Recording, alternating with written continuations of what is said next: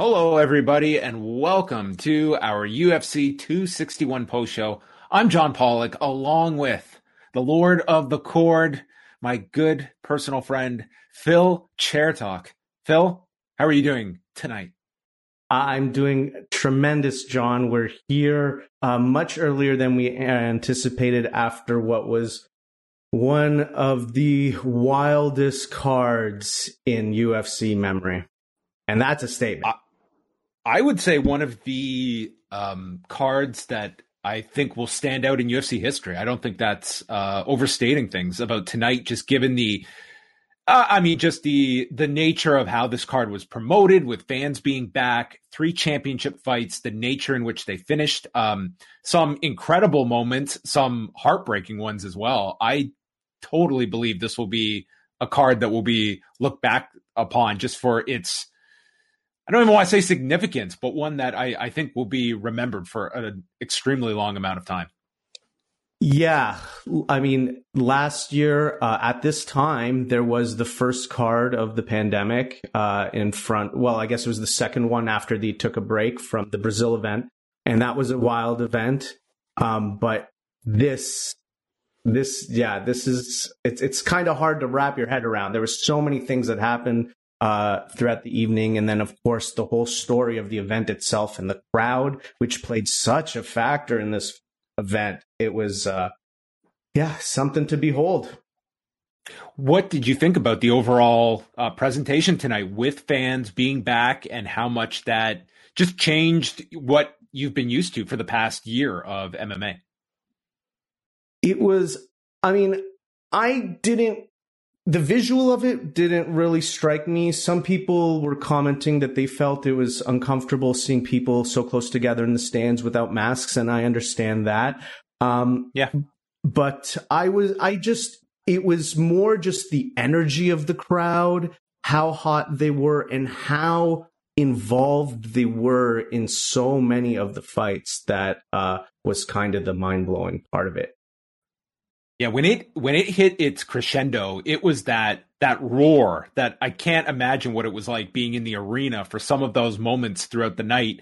I mean, had had Jorge Masvidal won this fight, uh, I, I don't know what the decibel level would have been like in the VyStar Veterans Memorial Arena, but it would have been uh, just unbelievable uh, because when he got to his feet after that initial takedown, I mean, you would have thought this guy had just scored a knockout with the way this crowd reacted.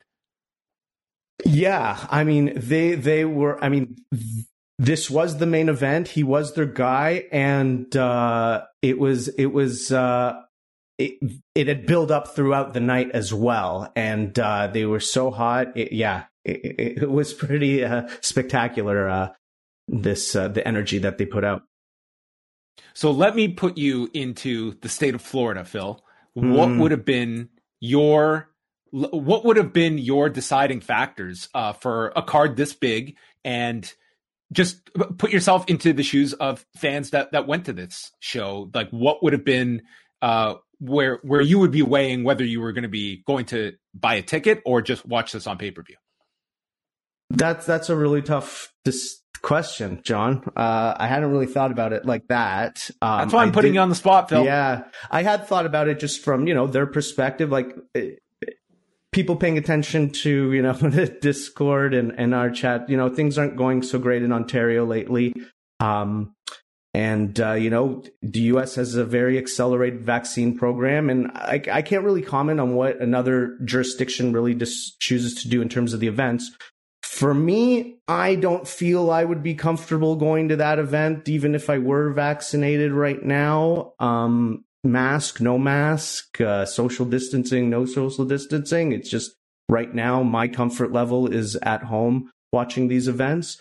Um, but for the fans in attendance who um, make that choice and feel safe, you know, no sweat on them. And, um, you know, I am glad that there at least the choice is out there for people. Um, you know, we're in a tough spot right now. We're in lockdown. And so, uh, you know, it, it's, it's a, it's a difficult sort of thing to wrap my head around, uh, entirely. Yeah. They did have, um, you know, there, there, you did need to fill out a, like go go through like uh, the standard like questionnaire survey that I think is going to be um, bare minimum if for people going to events in the future. Uh, and then they were distributing masks for free, but as Dana White had stated, it was up to you if you want to watch uh, or wear a mask or not. But that was you know um, a big thing focused upon this show and and coming out of it as well. Hopefully, this was done as safely as possible. But it's you know it, it does seem like this is not going to be a case of the UFC taking any steps back. It seems like they are pushing ahead full full force, and I think that this will be the norm for pay per views. And I think it's only a matter of time, Phil, before all of their events are in front of fans. Like that seems to be the direction that that live events and sports especially are, are going in.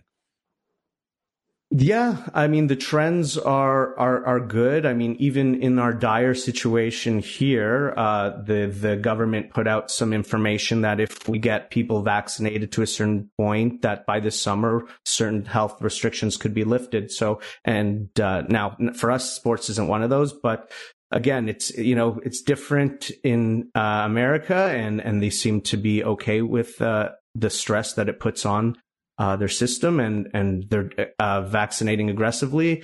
And yeah, I, I see as long as there's going to be um, American jurisdictions where they, they're going to let the UFC put on full events, then the UFC is going to be putting on uh, packed cards uh, on pay per view.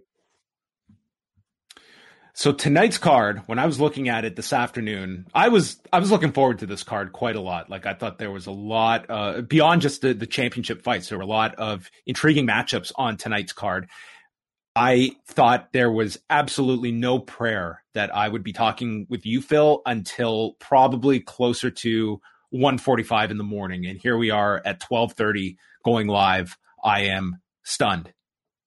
Well, I mean, thankfully it's starting. It, we started early because uh, we have so much to talk about. The show could run forever. That's that's a sales pitch for those listening. Yes. Well, we're going to get into uh, all of the uh, the championship fights, and I think we start right from the top, and that was Kamaru Usman and Jorge Masvidal, the rematch from last July. Which, uh, for those that forget, it was uh, Jorge Masvidal stepping in on six days' notice, and that was kind of the story coming out of this was well, what could Masvidal do with an uh, with a full fight camp?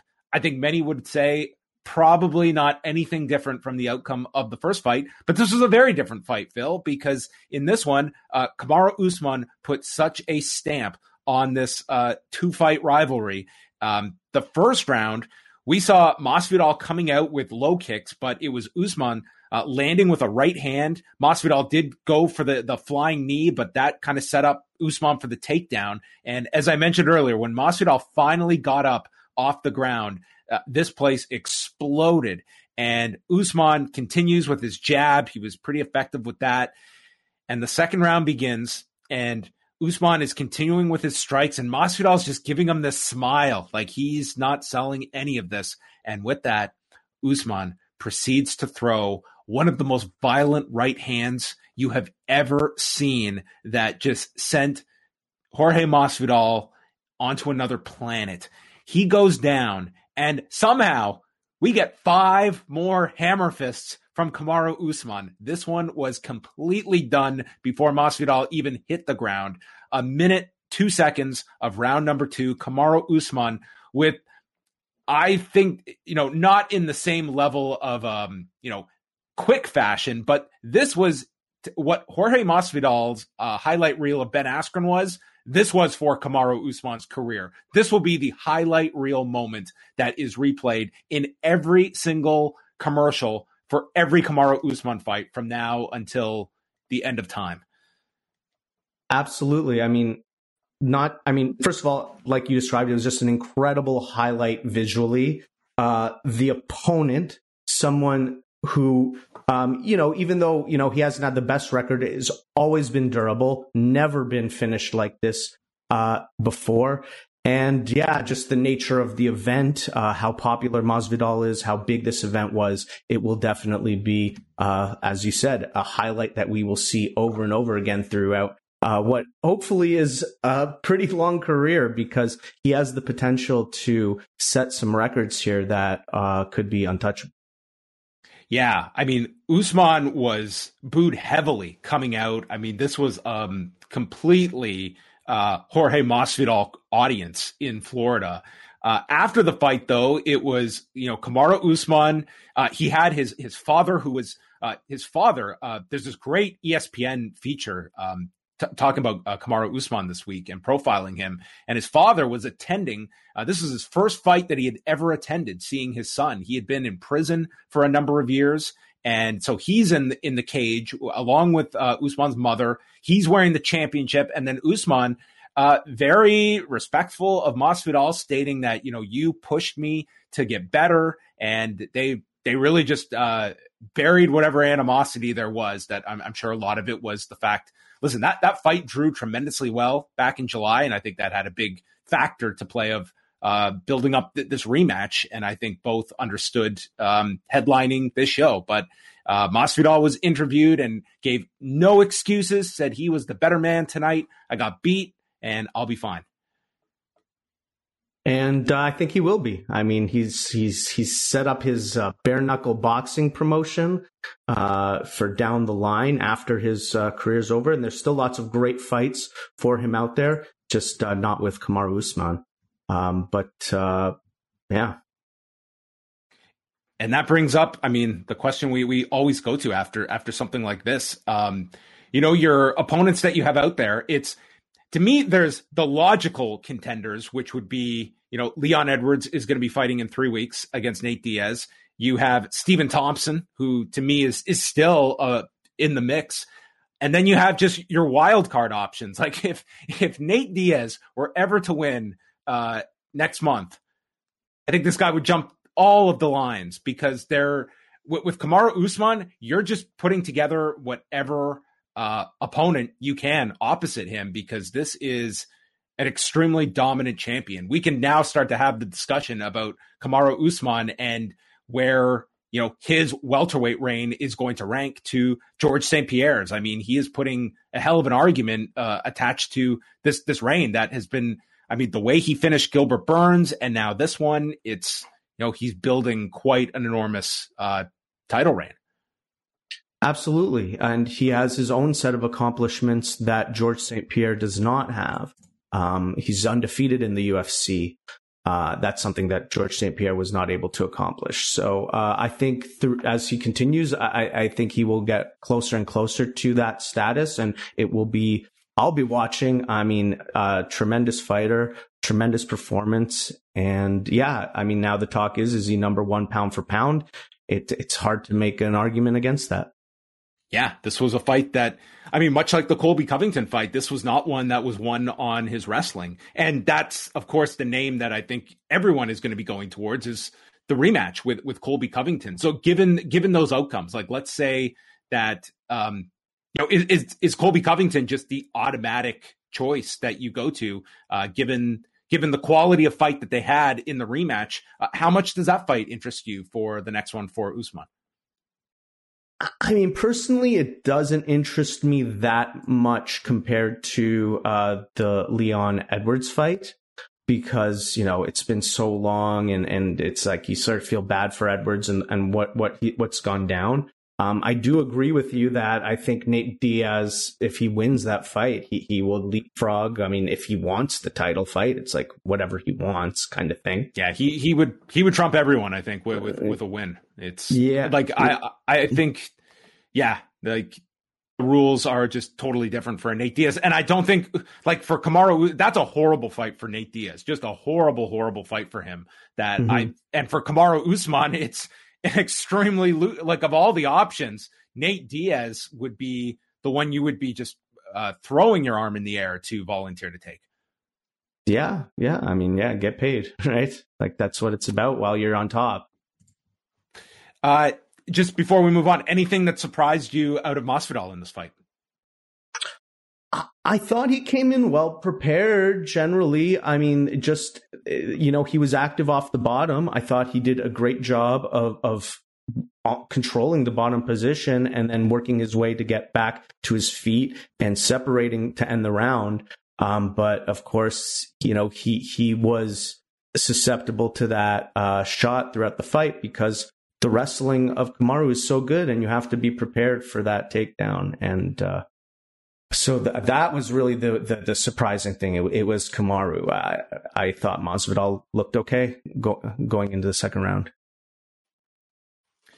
Women's strawweight championship fight. It was uh, Zhang Weili uh, defending the title against former champion Rose Namajunas, and Zhang Weili came out and received a lot of boos. Um, and th- and this you know rubbed a lot of people the wrong way that she got such a reaction. Yeah, I mean the crowd. This started earlier in the night. I think when the first American fighter versus Canadian, they were deep in the USA chants, and then uh, I, you know, Rose had brought up some issues about her family's history with communism leading up to this fight, so I think that that played a role in that. Um, yeah, I don't. I which don't. She, really... Which she briefly addressed a- afterwards. That's, I think that's she, right. you know, she did bring it up a- after the fact to try and, uh, I, I, think, quell things. Uh, but the fight itself, um, you know, th- this was a fight that I I thought was the most intriguing of the three championship fights. But it's an early end as Namajunas landed this switch kick and it landed flush on the head of Weili, who goes down, ate several hammer fists, and it's a knockout finish for Rose Namajunas at a minute 18 of the opening round. Uh, Weili was protesting the stoppage, but I I had no, uh, and I don't think anybody was arguing that this was the right call for referee Keith Peterson to make. And Rose Namajunas is the new champion. And this was quite the scene afterwards between uh, Namajunas, who was in tears.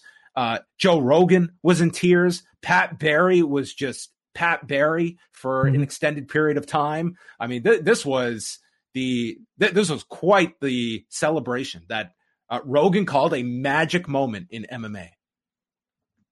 Um, yeah, a magic mushroom moment for him potentially. Uh, but uh, I, I mean, it, it, was a great moment. I don't mean to shit on it. It, uh, it, and it's charming, you know, him crying in there. it is beautiful, you know. Her, you know, her aspirations to be the best, to come back after such a brutal defeat and become champion again.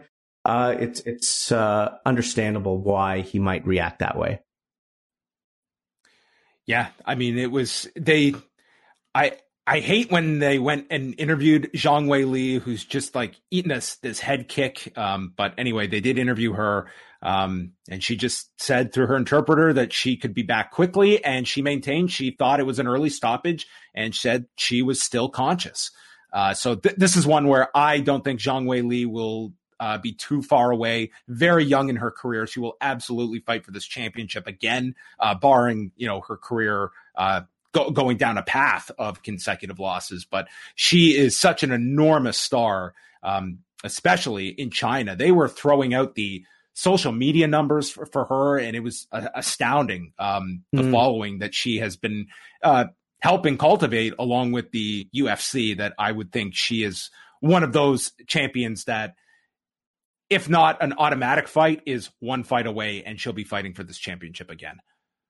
I, I definitely agree. Um, it was a bit rough. You know, they tried to build this event around her a little bit, right? They had, I think, three or four other fighters from the region on this card. It wasn't as a good night for them either, uh, for the most part, it seemed. Um, but yeah, I think she'll bounce back in a high profile fight and uh, it won't take long to put her back in a title fight uh, if she can get a win or two together.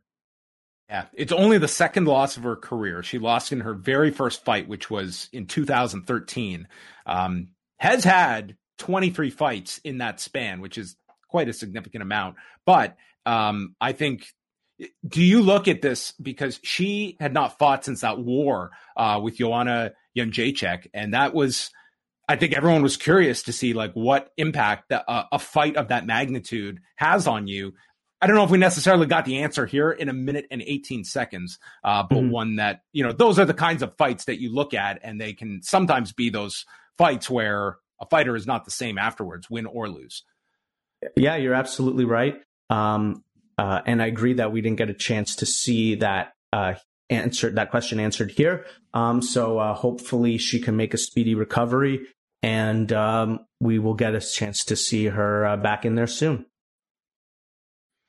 And then at strawweight, we've got, um, well, it's it's kind of just open in terms of where they go next. Um, I guess Joanna's in the mix. You've got Mackenzie Dern, who is rising up. Uh, Dana White very high on Mackenzie Dern. If you heard some of his interviews uh, earlier this week, um, but that's that's the women's strawweight division. But this was uh, I can't say I was surprised. I was actually favoring Rose Namajunas to win this fight, but in the fashion in which she did, it was a, a stunning knockout. And I put you on the spot, Phil. We haven't got the bonuses yet. What? Well, they're not going to name knockout of the night. We'll get performance. But what was the knockout of the night? I would give it to Kamaru Usman because it's a really tough choice to, between the yeah. two.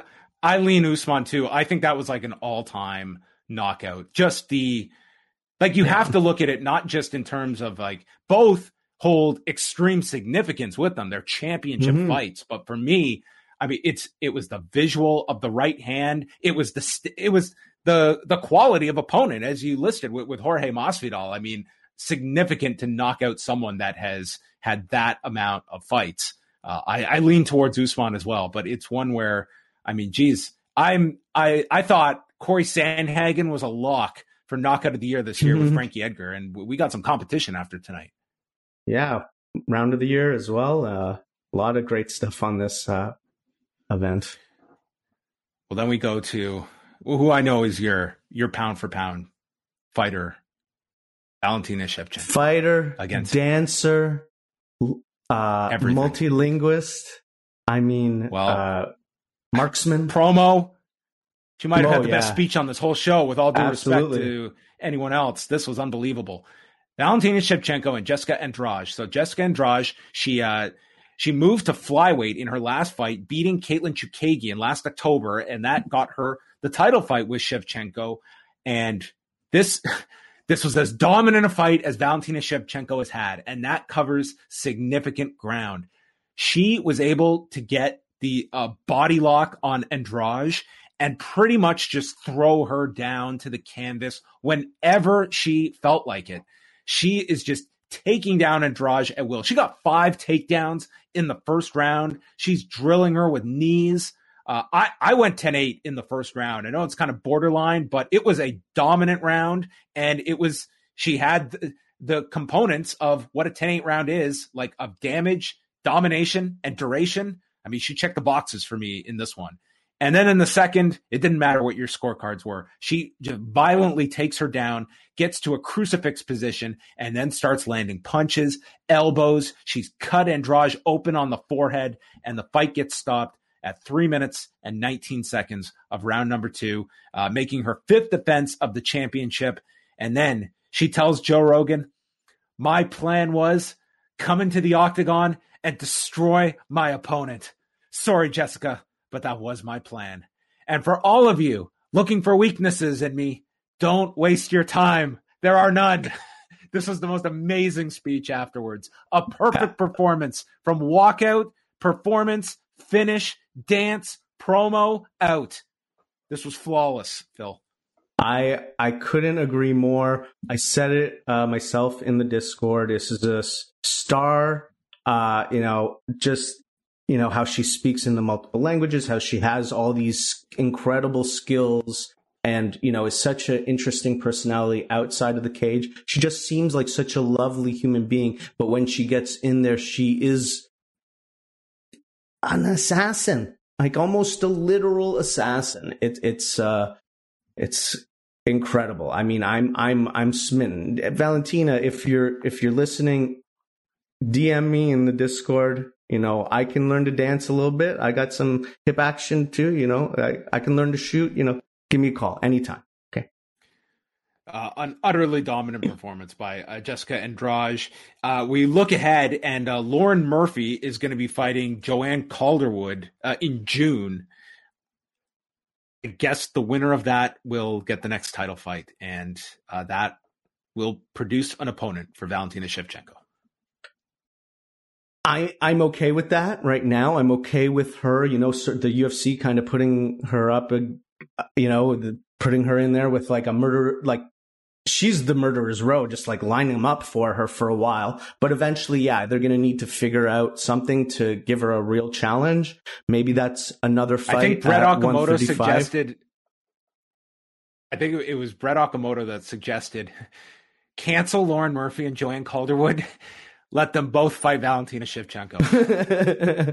and I don't think Lauren Murphy was amused when she saw that. Oh, my. Listen, this is like, uh, listen, no Lauren Murphy or Joanne Calderwood, but it is um, like the we say this after every Valentina Shevchenko fight, and there will come a day when she is going to be, you know, she no one stays at this level forever, but mm-hmm. there's no slowing down evident, and until I see it with my eyes, John, I'm not picking anyone to beat John, Valentina Shevchenko. John, don't waste your time.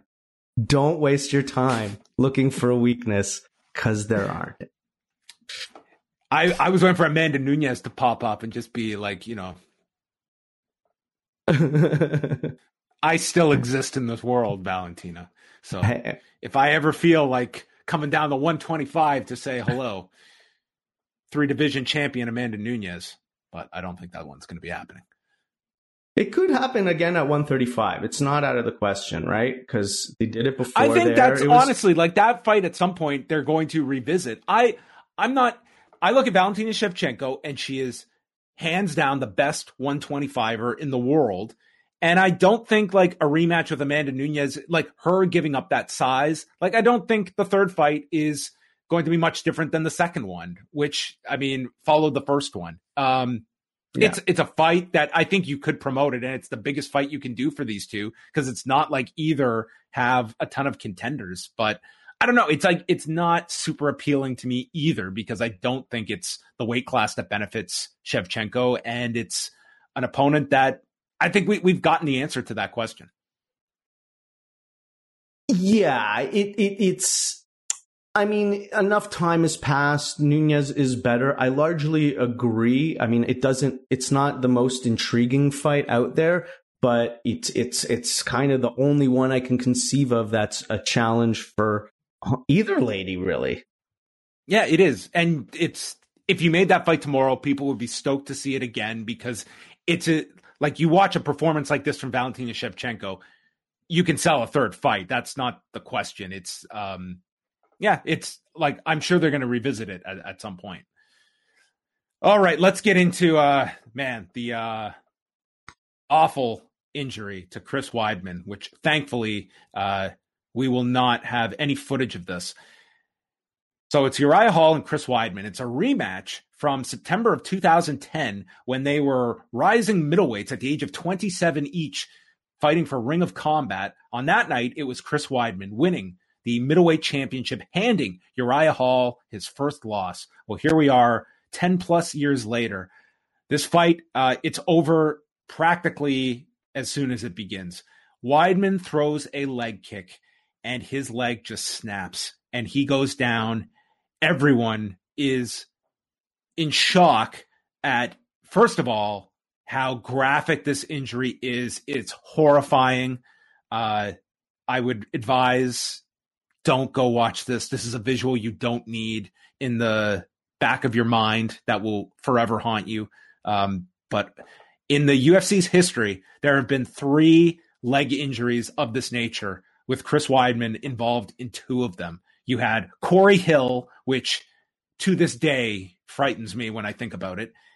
Then, of course, it was uh, UFC 168 with Anderson Silva and Chris Weidman, and now this. I mean, shocking, just that those odds, but I mean, my God, they they replayed this, and then what was just I could not fathom this. Phil was Chris Weidman is taken out on a stretcher. He is in un, unimaginable pain, and Dana White sends out a tweet with the replay. The first fighter in UFC history to win without a single strike thrown. That's the line. Yeah. How? Uh, how does that tweet? I don't. whether it was Dana that tweeted that out or someone, how that gets tweeted out is just beyond just shocking to me. The worst taste possible. And I just I can't imagine uh, Chris Weidman in a hospital and then seeing that that was the tweet immediately that we are sending out. Mm-hmm, absolutely, and to and also a, a, an insult to Uriah Hall as well. Like, like oh, and he was. You could see he was just devastated in the ring by this. I thought kind of unfair to put him on the spot where they interviewed him, but he gave such a classy speech. Uh, wishing Weidman well, talking about their their history together, going back to that first fight and what he learned from that loss, and even tying it in that Weidman was you know, the first person in the UFC to beat Anderson Silva. Uriah Hall was the last one. And, you know, you could see he was, you know, just, I, I thought it was an incredibly classy speech at a, you know, very, very tough moment as, as well, where you're you're watching this. It was just a horrifying, like one of the most horrific injuries you've ever seen in a in in the sport. I would say, like it was awful to see. Uh, I yep, it was awful. It was uh, all as gruesome as you described and worse. So uh, yeah, no, I would not recommend people go check that out. Um, I thought Uriah Hall, uh, as you said, handled it tremendously, uh, not just in the post-fight speech, but even just his demeanor throughout. Uh, you know, the mm-hmm. process of getting uh, Weidman uh, together. Um, it, you know, obviously he was shook up by it, uh, devastated potentially, but he he really handled it like a professional. And and uh, Cormier, you know, made a point to talk about his maturation through his career, and I think for him to come up and, and, and recall that history on the spot in such a thoughtful and honest way does demonstrate where he's at in his career and just unfortunate. I mean, that's so putting it mildly. Like I hate to use that word. It's like it's it's it's devastating, horrible for his family, horrible for Uriah Hall as well. Um, it, yeah, it really sucks. Yeah, I would think it's.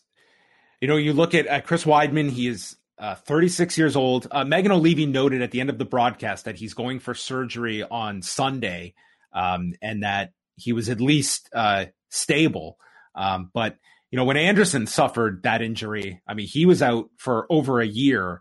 Uh, you definitely have to look at, at Chris Weidman like such a significant injury, what impact this is going to have on his career. Not only the, the the the road ahead from a physical standpoint, but Phil, for a fighter to have an injury like that, it's like mentally, it's to me that that's an enormous hurdle to be able to overcome. To you're going to have that that image uh, every time you throw a kick, and that to me is God. It's just it's a devastating injury on on numerous fronts. Uh, yeah. I mean, even if you recall uh, when Anderson returned from his first uh, from that injury, uh, he. I mean, he was very cautious in uh, the comeback fight. That was against Nick Diaz, I believe. Uh, you know, his and then uh, he also tested positive for steroids in that fight, which is something that had never happened in his career before. So, uh, you know, something about the mentality and, you know, confidence required to go in there. There may be something to be said about it. So, uh, we wish uh, as as speedy a recovery as possible for Chris Weidman, but that's going to be, uh, you know, a long road ahead for him. And then the fight, the pay per view opened up with, with another bizarre end. This was between Anthony Smith and Jimmy Crute. And Smith was just showcasing his jab, which was uh, working tremendously well for him. And he lands a kick to the knee of Crute and he collapses, but then just gets a takedown on Smith. And you can see he cannot put any weight onto onto this leg, but he gets a second takedown. And it just seemed like that was his only strategy. And then he's got to go to the corner and this guy cannot even walk properly.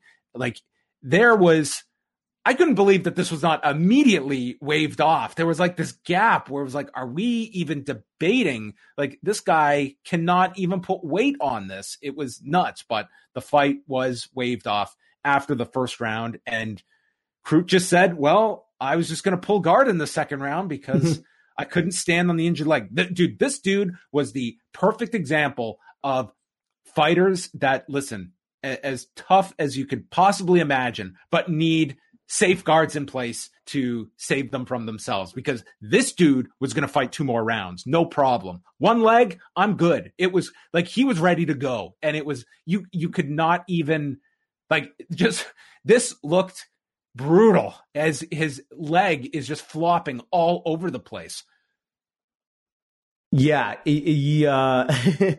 the I mean, if they had let it go on, he still might have been able to get a takedown. I mean, the way he was uh, determined on I the couldn't bull believe rush, he got the first... like the two of them. yeah, that's was. right. It I was mean... it was two. It was two takedowns. Um, and uh, at first, so about the fight proceeding. So at first, uh, when you know, the doc, it looked like he was getting some feeling back in the leg and he was maybe recovering a little bit. And then the doctor was asking him to like, you know, do some little maneuvers. And I had actually missed that he rolled on the leg at the end of it. And so I was like, why'd they stop the yeah. fight? But then when I saw that, it's like, yeah, obviously, uh, if he can't follow the doctor's instructions, the, the, the fight should not continue.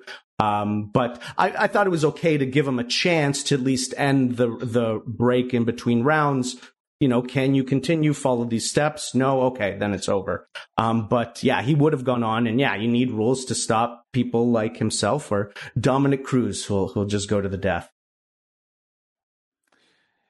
And uh, yeah, that was also noted at the end of the broadcast. Uh, with, with, Megan Olivi doing this this update that Jimmy Crute, I guess he's going for uh, tests on on uh, sometime after the fight. I guess they don't know exactly right now what uh, the state of this was because you know they were theorizing on the broadcast like was this uh, like a nerve issue?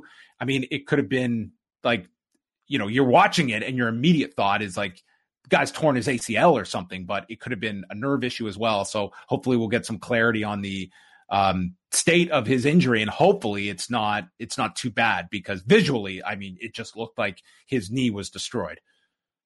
Yeah, it, it, it, looked really bad. Um, but historically, these sort of things, they, they tend to be like sort of temporary. I mean, that was the case uh, with Michael Chandler. That was um, the one, yeah, with Brent Primus. Yeah. Yeah. And then even, you know, when this happened to Cejudo, uh, he was able to recover in his fight with DJ in that case. And, and there was another instance of this. I mean, Conor McGregor, right? He, the same thing kind of happened to him. Uh, and, uh, he's booked for a fight soon. So, um, hopefully it isn't uh, a, a, bad injury and, uh, yeah, he can get back in there. And Anthony Smith, you know, uh, spring chicken, 32 years old, 50 fights deep, but, you know, still got some tools in the toolbox and some learning to do. So there was also this this incident in between the main card and the prelims uh, because Jake Paul showed up, Phil, and this the chance of fuck Jake Paul were mm-hmm. uh, throughout the broadcast. You could uh, like this audience was just on Jake Paul for the whole time. I thought from Jake Paul's perspective, it was brilliant to show up at this show. He felt like he was he felt like he was the biggest star there. And they actually did show him on the broadcast on the pay per view portion, which I was surprised by. I thought they were not going to give him any screen time on this. But the, the incident that occurred was that after the prelims ended, Daniel Cormier went up to him and video did circulate and they kind of just exchanged words. And then Cormier went back to the booth and did his pay per view opening with Anik and Rogan. But this, um, you know, Jake Paul was, I mean, his his presence was felt throughout uh, most of the show from the time he showed up um, through the Oliveira Randy Brown fight uh, throughout the pay per view. Uh, and and uh, I mean Cormier also brought it on air. I don't know if you. I guess you missed that as well. Then uh, there was a point when you know the set. You know he actually he addresses Jake directly on the air and says, you know, don't mess around with me. I will go over there and slap you is like that, was during the Oliveira Brown fight, right? Oh, okay. So yeah, I, I, think that was when it was. Yeah, but it was like yeah. it was on the broadcast, so it wasn't just something that uh, you know somebody captured on social media. So um, just looking at the uh, the prelims here. So Randy Brown defeated Alex Oliveira. Um, this is crazy. This did not get Randy Brown a performance of the night bonus, but he won with a one-armed rear naked choke. I mean, this this was uh, masterful, and this was after he dropped them with this beautiful right hand. Uh, but th- this was a spectacular submission with a, a one arm, Phil. John, my jujitsu claim to fame, my only competition submission victory is a one arm rear naked choke. Oh, get out of here. No, well, then it's not that impressive if Randy Brown pulled it off. I mean, you are the originator then. His is actually more impressive, and I'll tell you why. Because the way I finished it is I would come and I'd actually get my the hand behind my uh, neck, and then you turn in, and that squeezes. He didn't even have that. He just like he just used all his arm strength, and so and you know a lot of torque on the body. Very impressive, incredible submission. I mean, against uh, you know a very game opponent. Um, yeah. So tell me when when when you're going for this, what what is the job of your other arm that you're? Are you just trying to like kind of harness the the your opponent's arm and then just you know use strength with like the left arm, for instance? Well, so typically, you know, you go for a rear naked choke and you use both arms, right? You'll cross and then you squeeze them together. Uh, a lot of people will defend the top, this arm. They'll, they'll do put like two hands on one on that. So it prevents you. Really, you want to address this arm first, right? Most people that's good enough, but it is this arm that you want to address. So while they're two on one on that arm, I just sneak behind my neck like this and turn. And and not a lot not everybody can do it. It's it it's it's sort of like it just has to work Did you do for it in your the body. gi? This was a no-gi match. It was a nogi. I'm I'm very impressed. Like I would think, like the gi, like you get the arm around, and it's like you've got something to actually hold on to. Whereas, you know, in in this case, like he didn't even have that. I mean, and to pull it off at like this level, uh, I, I was in awe of this. This was this was an incredible submission.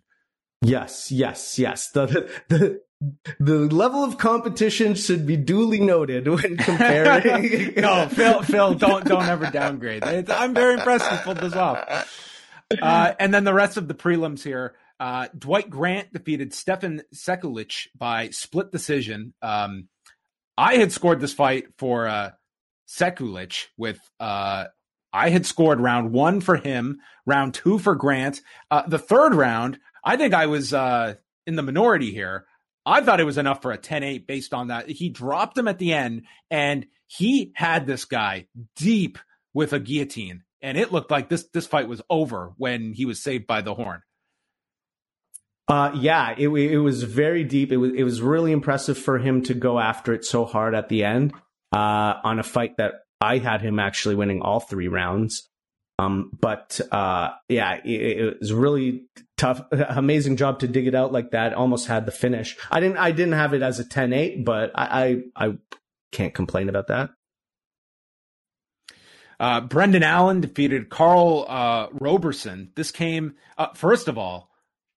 Which which back tattoo would you go with, Phil? Would you go with uh, Roberson's blessed or Allen's Allen on the back? Oh, Allen's Allen. The, the the the Discord knows me very well. I would I wouldn't just get Allen. I would get Allen's Allen as my whole tattoo. Would you, would you ever get Chertok in block letters across your back? Only in that graphic font from the like affliction era. Yeah. With like a, a snake climbing through a skull for the uh for the H maybe. Um so anyway, what happens here, Allen's in half guard and Roberson goes to scramble and he's going for the leg for like a heel hook, but in moving, Allen gets his own heel hook and submits Roberson with five seconds to go in the first round. So a, a, heel hook submission, which I mean, I'm sorry, Brendan, but take take a number. Not the most impressive finish of the night. uh, so uh, horrible move by Roberson here. Like one of the oh yeah, most... like if he didn't scramble, he was he was going to ride out the round. I mean, he wasn't one winning the, the and, round, but and he just he opened himself up with seconds to go, and it was just so fun. Like he looked to have in mind a heel hook, and then he gets caught with one.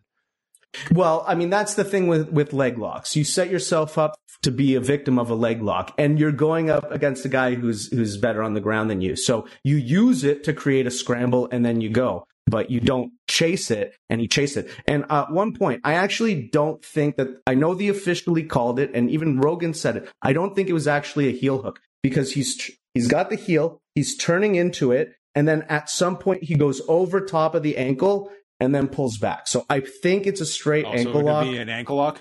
I, that's what I think. So I, I do hope that there's somebody out there, uh, another jujitsu uh, mind who can uh, correct me if I'm wrong. But I do think it's an ankle lock, even though the uh, record reads otherwise. And then the opener on television was uh, Pat Sabatini defeating Canadian Tristan Connelly by unanimous decision 30 29 28, 29 28. Uh, I scored it 29 27 for Sabatini. I went uh, first two rounds for Sabatini. The second round was a pretty dominant one for him. Uh, but I thought Connelly did enough to squeak by in the third round. So I did give him uh, the third round. Sabatini gets the unanimous decision. And this was his UFC debut. And I thought uh, a good outing for him. Yeah, good outing against a much uh, larger opponent. Um, I scored it the same way, except I did give round two 10 8 to Sabatini in that one. So, uh, slight discrepancy between the two of us. And did you watch any of the early prelims? I did not. Oh, I I did watch them. I mean, they were. I mean, this the card started off with a bang. I mean, right away. Like I, I would recommend people go back and watch these. I think there was one fight on here that wasn't uh, that great. Was it? Uh, no, no, no. They, these were all pretty good. I, I think uh, people can go back We and had, watch uh, these happily. Yeah. D- Dana uh, Batgerel defeated uh, Kevin Natividad by TKO at 50 seconds of the first round. Uh, then we had Kazula Vargas over Rong Zhu by unanimous decision. Jeff Molina over, uh, I hope I'm getting this right, Oichi Wang by unanimous decision. And this got fight of the night. Yeah, man. Like the the the the the, fighters came out hot. The crowd came out hot. Uh, everybody delivered uh, tonight. Um, even the gods with some cruelty, uh, bizarreness. Uh, but uh, yeah, the action started heavy right away. Um, the very first fight was uh, Ariane Carnelossi over Na Liang by TKO 128 of round two. So we got um, that was the Jeff Molina fight was fight of the night, and then your performance of the night bonuses shockingly went to Kamaru Usman and Rose Nama Namajunas and poor Randy Brown. yeah. Even Shevchenko as well. I mean, there were some unbelievable performances here. Uh, this was, I mean, I feel uh, bad saying this was like a great card when that, that Weidman injury was just so horrific to watch, but uh, this really That's- was a spectacular show. I mean that that's Injuries that's aside. that's exactly it. I mean it, it, it it's it's the it's kind of this thing that you can't uh, forget about when it comes to this event, but it's also some another part of it that makes it uh, incredibly memorable. And as we said at the top of the show, uh, we I think we both think that this will be one of the most remembered cards um, in history. Okay. All right. But the greatest stat of all coming fr- from uh, Andreas Hale. The main card of UFC 261 is the shortest in UFC history with 19 minutes and 56 seconds of cage time. The second shortest, UFC 92, which was um, December 2008. It was uh, Frank Mir, Rodrigo Nogueira. It was uh, Rashad Evans, Forrest Griffin was on that card, and Quinton Jackson, Wanderlei Silva. Those were like the three main fights on on that UFC 92 card. Uh, wow, 13 years later, we finally get uh, some reprieve from the late nights. And it destroyed it by like 11 minutes. Uh, I mean, another record that will be tough to beat, uh, unfortunately. But let's do it, UFC fighters. I believe in you. I know you can. Let's try. All right, do we want Uh, to take some phone calls? Yeah, for sure. All right. As uh, we often do, uh, we're going to start off. Uh, so we actually have more people uh, than I can recall. So hopefully we can get to everybody. But uh, I usually start with John Fury 316. John Fury, if you want to uh, tell us, give us what's the bottom line on UFC 261. You know, it was a good pay per view. Not gonna lie, I'm disappointed because I really wanted, I really thought Jorge Masvidal was gonna win. I was cheering for him. I like him, but much respect to Kamaru Usman. Uh, I thought Rose. I think she's probably like third best woman on the roster after Valentin Shevchenko, who just totally dominant. I think that was a statement like I'm ready for Nunes rematch. But I want to talk about Kamaru Usman. Uh, do you think he needs to change divisions at this point? Because after he beats, if he fights Colby and then Leon, there's really nothing left for him but rematches or matches that I don't think will even headline UFC pay per views. Do you think he will? Do you think he needs to change divisions just to give himself maybe a challenge and to make more money? Because I fear he'll fall into that Demetrious Johnson situation where we don't even talk about him sometimes as one of the greatest because he really just fought the next guy up and the next guy up wasn't really good. I just want what you guys think. All right. Thank you for the question, John. Uh, and John, what do you think about that? I I hate the idea that we have a dominant champion and they have to like handicap themselves by going to another weight class. Like he is the top welterweight in the world. And I would push back on like the like look at the guys that he has fought so far. Like Covington, Burns, he has a win over Leon Edwards. He has two over Masvidal. I mean, he's beating like world class opponents. Um, you know, you I I do believe like this is a division that it is going to uh, replenish itself. You will have new contenders, but I I look at Usman as well. Like he to me had I I could see him going up to middleweight um, some point at some point in in his career, but I would only do that if it was you know something where it was advantageous for him. Like I, I don't know if it's necessarily um, you know moving up to to middleweight when you're such a dominant champion. Like it was the same with, with, like George, where it was like he was so dominant at welterweight. Well, let's let's move up to a division that is going to be it's almost like you have to handicap him when you're watching this guy excel in this weight class. He is like the best welterweight. So I'm not I'm not crazy about him leaving the, the division, but I don't rule it out either. Yeah, I, I, I'm largely with you. I'm not crazy about uh, fighters moving up. I like dominant champions defending their belt. Um, and I do think by the time, you know, if he's able to defend against Covington again and, and uh, Leon Edwards finally gets that fight, I, I, think other people will emerge. I mean, Wonder Boy is an option out there. That's a really interesting one, actually. Um, so, and I'd, li- I'd like to see that fight. I, I hope that one does materialize. I think that's an interesting one. Another aspect is that in this era on ESPN Plus, you know, the, the pay per view numbers are not coming out the way they were in the prior era. So you don't even have like if if a guy is like a average selling, you know, champion, we're probably not going to be privy to those numbers unless uh, Disney or UFC releases them. And we've seen like so far, two years into this ESPN deal, like the numbers that come out are the gigantic ones, and others are less so. So I don't think you're like a card that's going to do, say, you know, and to be honest, like Usman, like they did tremendous back in July, which I mean, it had three championship fights. Uh, but this one, like I think you have to give Usman and Masvidal a lot of the credit on on this one, along with just the nature of it being the first card back with fans. I think those were your biggest kind of drawing components. But I sense this show doing very good business.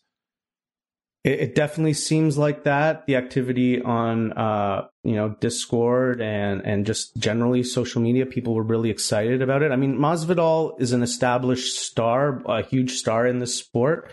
Um, he already fought uh, Usman last year, so Usman got the rub there. Usman had a spectacular finish since then, so um, he he's building himself up. You know, you can't really say he's a boring fighter anymore.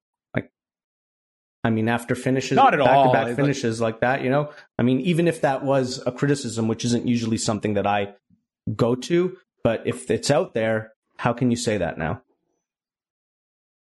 All right. Uh, how about we take a call from down under. Dickie, you're on the line. How are you doing? What'd you think of uh, UFC 261? G'day, guys. How's it going? We're doing pretty good.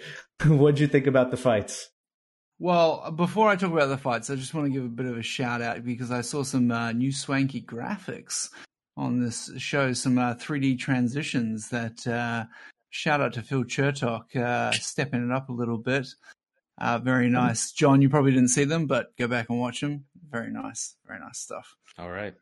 Thank you. Um, uh, so I promised Phil that I would call into the show uh, because we had uh, a lot of uh, brouhaha about uh, uh, Jimmy Crute and Anthony Smith. And I said uh, Jimmy Crute wasn't going to win, and Anthony Smith, it, it was too early for him, blah, blah, blah, blah, blah. Obviously, the end result wasn't quite, you know, a, a definitive ending, right? So I, I, I, kept my promise. I'm here calling in, um, but obviously it's not because Anthony Smith destroyed him or anything.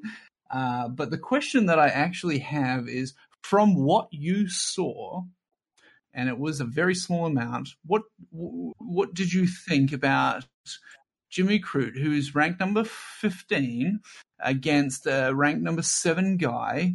Um, was he out of his element? Did you see that he potentially, without the nerve damage, sprained ankle, whatever it was, was he doing well, or was this Anthony Smith's fight? Thank you very much Um, for the uh, great question, Dickie. Yes. Yes, thank you for the call. Uh, I mean, I thought that it was, you know, it was to, to me like like the jabs were piling up before the the, the shot to the knee. Um, but I mean, that's it's not uncommon that you know you can have a bad first round and things change dramatically in the in the, in the second round. Um, I, I think Jimmy Crute he's a he's a quality fighter, and I think this is one where um, I don't discount um, the, this victory though for Anthony Smith. I mean he he did the same he did that damage to him. I mean it was it was like with Tyron Woodley and Carlos Condit. It's like you can say whatever you want, but it was like that damage was inflicted by Tyron Woodley and deserves the credit for that win. But I don't I don't think you write off uh, Jimmy Crute by this by any stretch. In fact, I, I think a lot of people were probably uh, impressed with his toughness, and we'll see what he gets next. I mean, hey, maybe you, he should start chasing some takedowns because it seems like he can get them. Well, there he you go. He did have his wrestling game with one leg on. That w- that was very impressive. All right. So thank you very much, Dickie. We now go to our man, Neil Flanagan. Neil, how are you doing? Oh, geez, guys, I, I didn't really know I was going to be called on. I was just watching the show in the Discord. But um, okay. Okay. Well, John will know that I'm not um, a connoisseur of MMA in general or UFC specifically, but But here Um, you are at six thirty in the morning, calling into our show. Uh, a true, correct. true follower and and supporter, Neil. Indeed, as always, it always will be, John, for life, as they say. But it, it was um, no, it was really the Discord that kept me going tonight because you know it was in great company with the likes of Dickie, Brandon from New Jersey, uh, Eric, um, Phil, everyone. You know, and I'm going to miss peop- uh, miss out people. But um, What a party! yeah, it really, it really is. Mike Hogan, sorry, yes, Mike, um, and um, it uh, they helped to sort of keep me a little bit educated on what's going on, and um, I'm getting more interested in the sport. You know, just from reading your columns, John, and from uh, these podcasts and from the primers that you do and all of that. So it was a terrifically entertaining night, even if I not the best person to comment on the uh, the finesse of it all. But uh, yeah, thoroughly enjoyable, and I was glad that uh, it it rattled along at a at a at a pretty n- nice pace, even if uh, it was at the expense of some absolutely heinous uh, scenes. So I'll just say that and let you get on with some people who know what they're talking about. Well, well, thanks very much, Neil. We we appreciate you calling in and and participating on the Discord. What what what was the uh the scene like tonight, Phil? It was it was busy. It was extremely busy. I mean, it was there was uh, just as many people in the voice chat as we've ever had. Um, the actual uh, MMA text channel was bumping. We had more votes, I think, than ever before. In fact, I forgot to check the leaderboard to see uh, Scott and Eric atop of all of us. Um, yeah, it was a great time. I recommend everybody go uh, to the Discord, postwrestling.com slash Discord. Phil, we're going to be back in a couple of weeks. We've got UFC 262 in three weeks' time going to Houston. For another packed crowd. Yes, another sold out crowd. Uh, we have Charles Oliveira, Michael Chandler, Leon Edwards, Nate Diaz. Uh, what else? Tony Ferguson, Beneil Dariush is on this card. Jacare is fighting. Um, Lando Vannata's on the card. Antonina Shevchenko. So can she outdo the performance of her sister of three weeks earlier? But this is uh, Shane Burgos against Edson Barbosa. Yeah, that's very a, good that's, fights on that's a card. really good fight. Yeah, for sure. I mean, the UFC, uh, you know, they're they're coming back strong for these live events, these big pay per views, and uh, yeah, Houston is uh, no exception. All right. Any fights uh, coming up in the uh, next couple of weeks that really have your interest? Do you have Dominick Reyes Jiri Prochazka next weekend, and then the return of TJ Dillashaw in two weeks against Cory Sandhagen. Yeah, that's a huge fight. I think that's the one that uh, a lot of people are interested in. Uh, seeing where TJ Dillashaw is at, I was kind of surprised he wasn't booked even earlier because he was eligible um, earlier in the year. Right. But uh, but I think you know maybe we're playing, waiting for certain things to play out.